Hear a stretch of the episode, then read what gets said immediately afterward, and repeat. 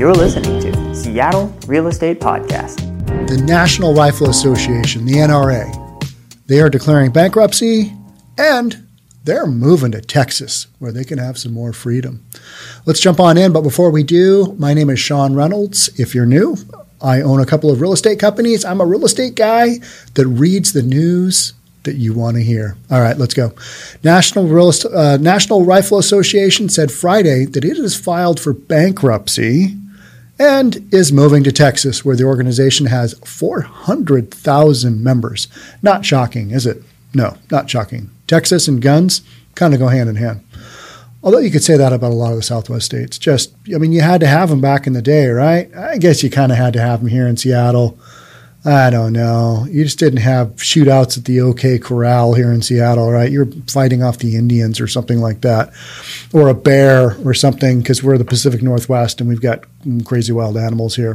The NRA is currently based out of New York, where State Attorney General Letitia James has filed a lawsuit alleging financial crimes by the NRA's top officials and is seeking to disband the organization. So we got a lot going on here. You got a lawsuit against them saying, you guys did some funny stuff with your money. We don't like that. Chapter 11 bankruptcy protection stops all court and legal proceedings regarding debt or collection while an organization restructures its debts.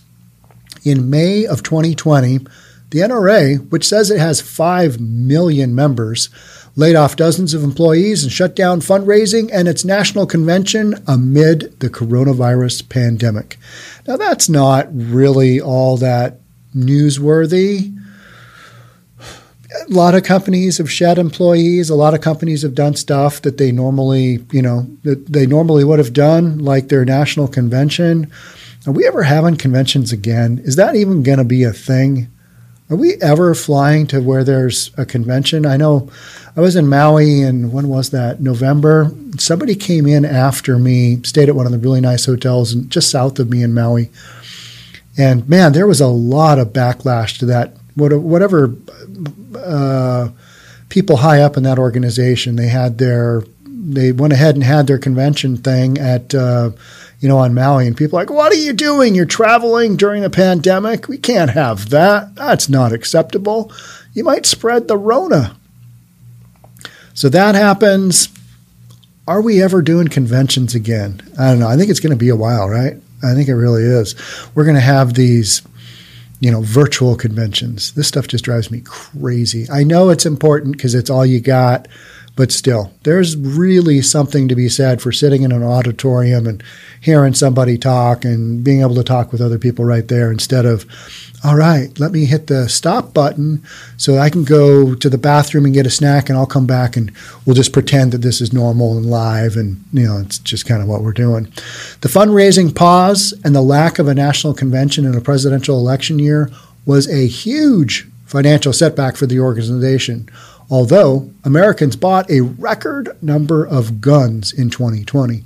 And that's part of this podcast, is that I think a lot of people are looking around going, oh my gosh, I have never really considered owning a gun. And yet this kind of seems like the political climate where it might not be a bad idea to have just one gun, just a small handgun. Just something I can fit in my purse if you're a woman, or a guy, just something I can, holster on my back, on my waist, just out of the way, but have it in case I need to defend myself from the enemy forces that are all around us. That's kind of that's the thought I'm getting from a lot of people in, the beginning of 2021 here. I think it was way worse right before the election. I think a lot of that had people just going, oh my gosh, what is going on? Do I need a gun? I don't know. It's wild times, right? The NRA said it is restructuring an estate that values the contributions of the NRA, celebrates our law-abiding members, and will join us as a partner in upholding constitutional freedom. The NRA has been based out of New York since its inception in 1871. That's got to be one of the United States' longest-standing organizations, right? It just does. That's a crazy long time. Texas Governor Greg Abbott tweeted the news and wrote, "Welcome to Texas, a state that safeguards the Second Amendment." So it really feels like people are, aligning a couple of different directions here. And one of them is, do you believe in guns? I believe in guns, but not necessarily handguns for running around with concealed weapons permits. I mean, that's a little outside of my thing, my thinking. Should people have guns? Well, yeah, I mean, it is our Second Amendment right, but it doesn't mean that everybody needs to run around with a gun. I don't know. I have a bunch of guns. I have rifles and, 30-06 shotgun and 22s. I don't have any handguns. All of my guns have been for hunting or target practice or not shooting other human beings, which is basically what handguns are for. If you try and make the argument otherwise, I think that's a difficult one. Yep, I went hunting with my pistol for okay.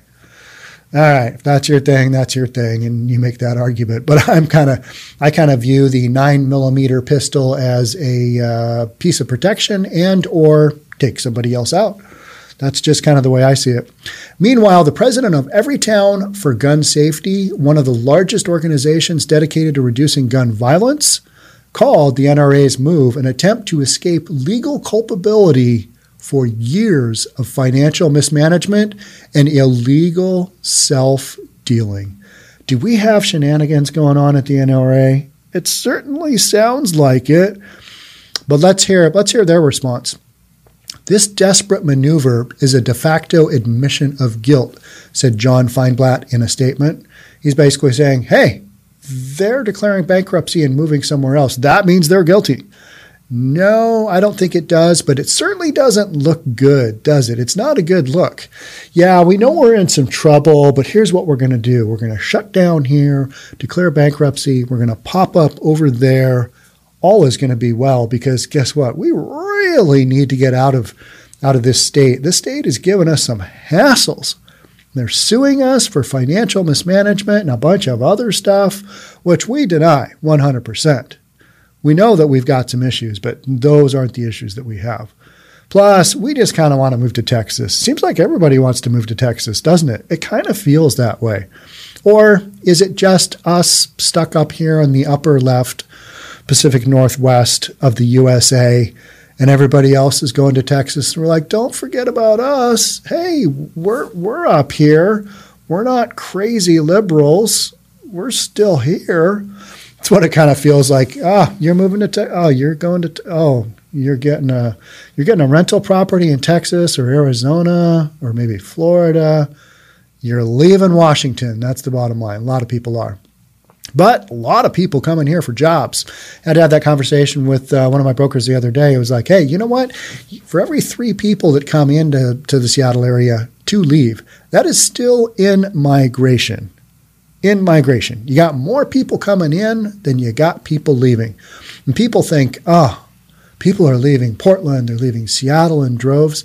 Some people are leaving, but there's more people coming in, believe it or not. And they're coming into the greater area. They're not coming into the areas where all the protests have happened, the downtown urban areas. That they're not going into the studio and 1-bedroom condos. Let's put it that way.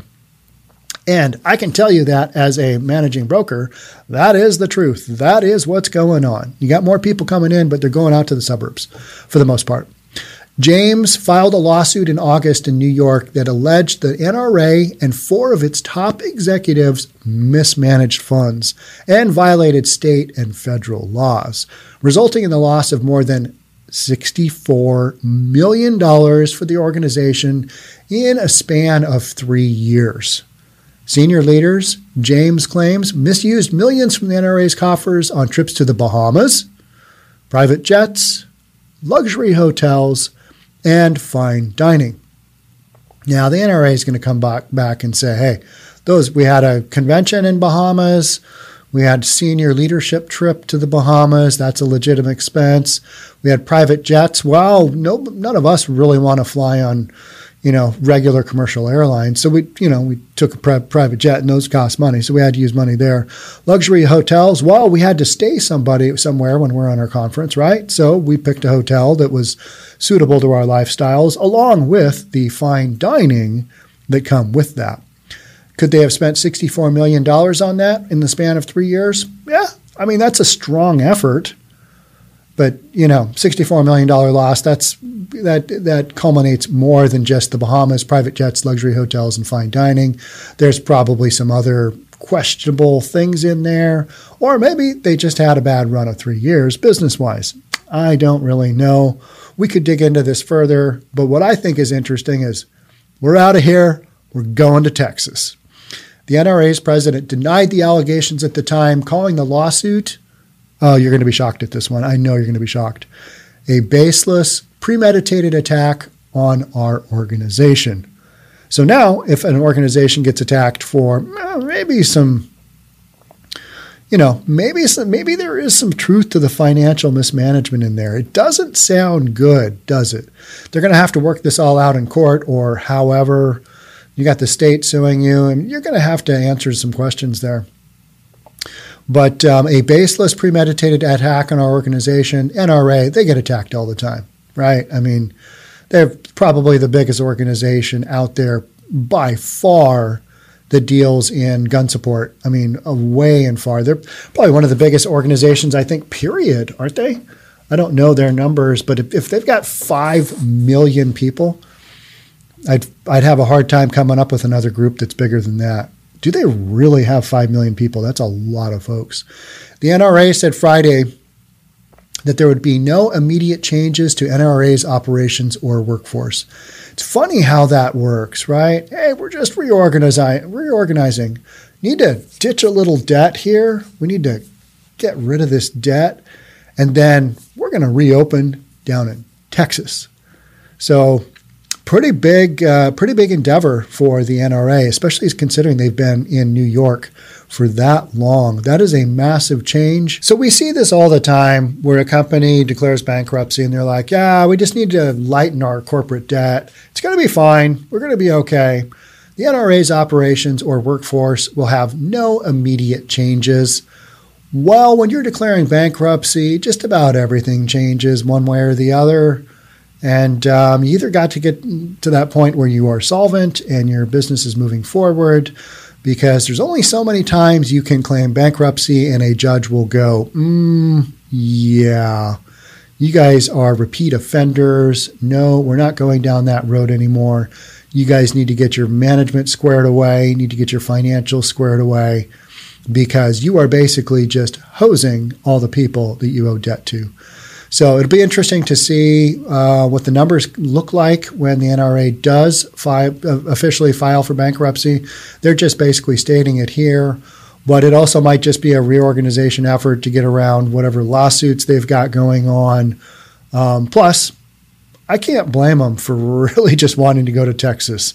I mean, everybody else is there, and they've already got such a stronghold as far as members and even though, you know, Texas reminds me of a place that used to need to have firearms because you're so far out that you don't really have any police protection and or coverage unless you go into the small towns.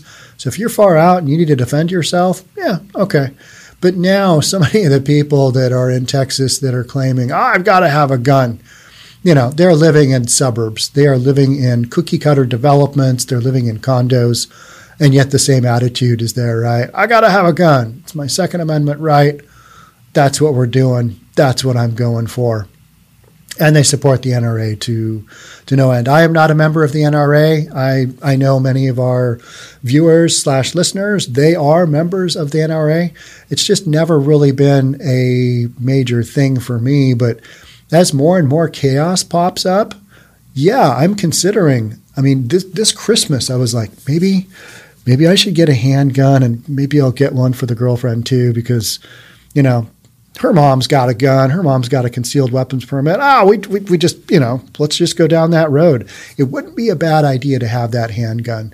And then I'm like, it sounds like a lot of work, a lot of responsibility. And then am I that guy who has the gun in the safe and his ammo somewhere else, or I keep a loaded gun? I mean, you need to have a gun loaded for protection, right? I mean, no way around that. If you have your shell somewhere else, and I wear contacts or I wear glasses, if I don't have those, and if I wake up and there's some guy in the room and I reach for a gun, I don't know what I'm going to shoot.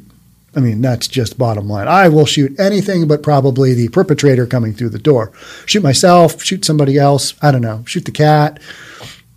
But, I mean, the whole thing is you got to have your gun loaded and ready to go. Do I want to have that in my house? I guess right now I don't, because I haven't made the effort to go out and get a gun. But if I did, would I join the NRA? I don't know. Is it necessary? Is it an organization that, you know, helps you out if you've got a gun?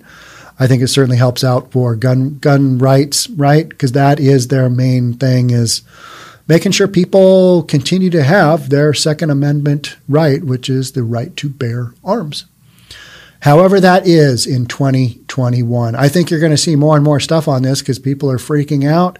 And they're like, yeah, we don't want CHOP or Chaz or the protests to come to our neighborhood, even though some of that did go on this past summer. I know Black Lives Matter and Antifa, I think they had a little walk towards the Seattle Police Chief Carmen Best's home up in Linwood, which was north of downtown Seattle by, I don't know, call it half an hour, call it 40 minutes.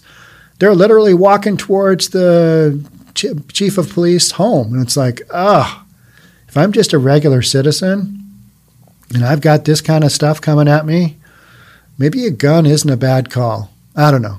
I'm not quite there yet, but handgun anyway.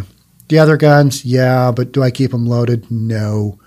What do you guys do? Let me know in the comments. Because the whole gun thing to me is kind of like, well, when I need it, it'll probably be too late because I'll be like, damn, I should have gone to the gun store.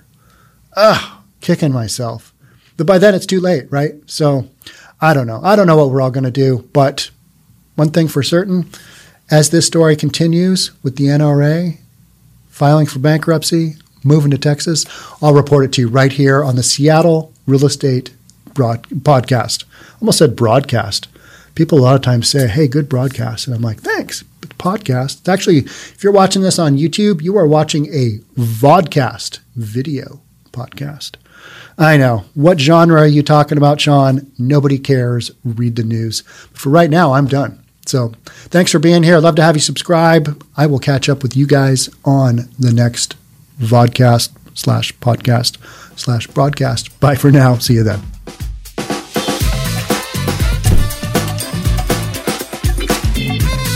Don't forget to subscribe to our channel and hit the notification bell so you'll know when our next video is out.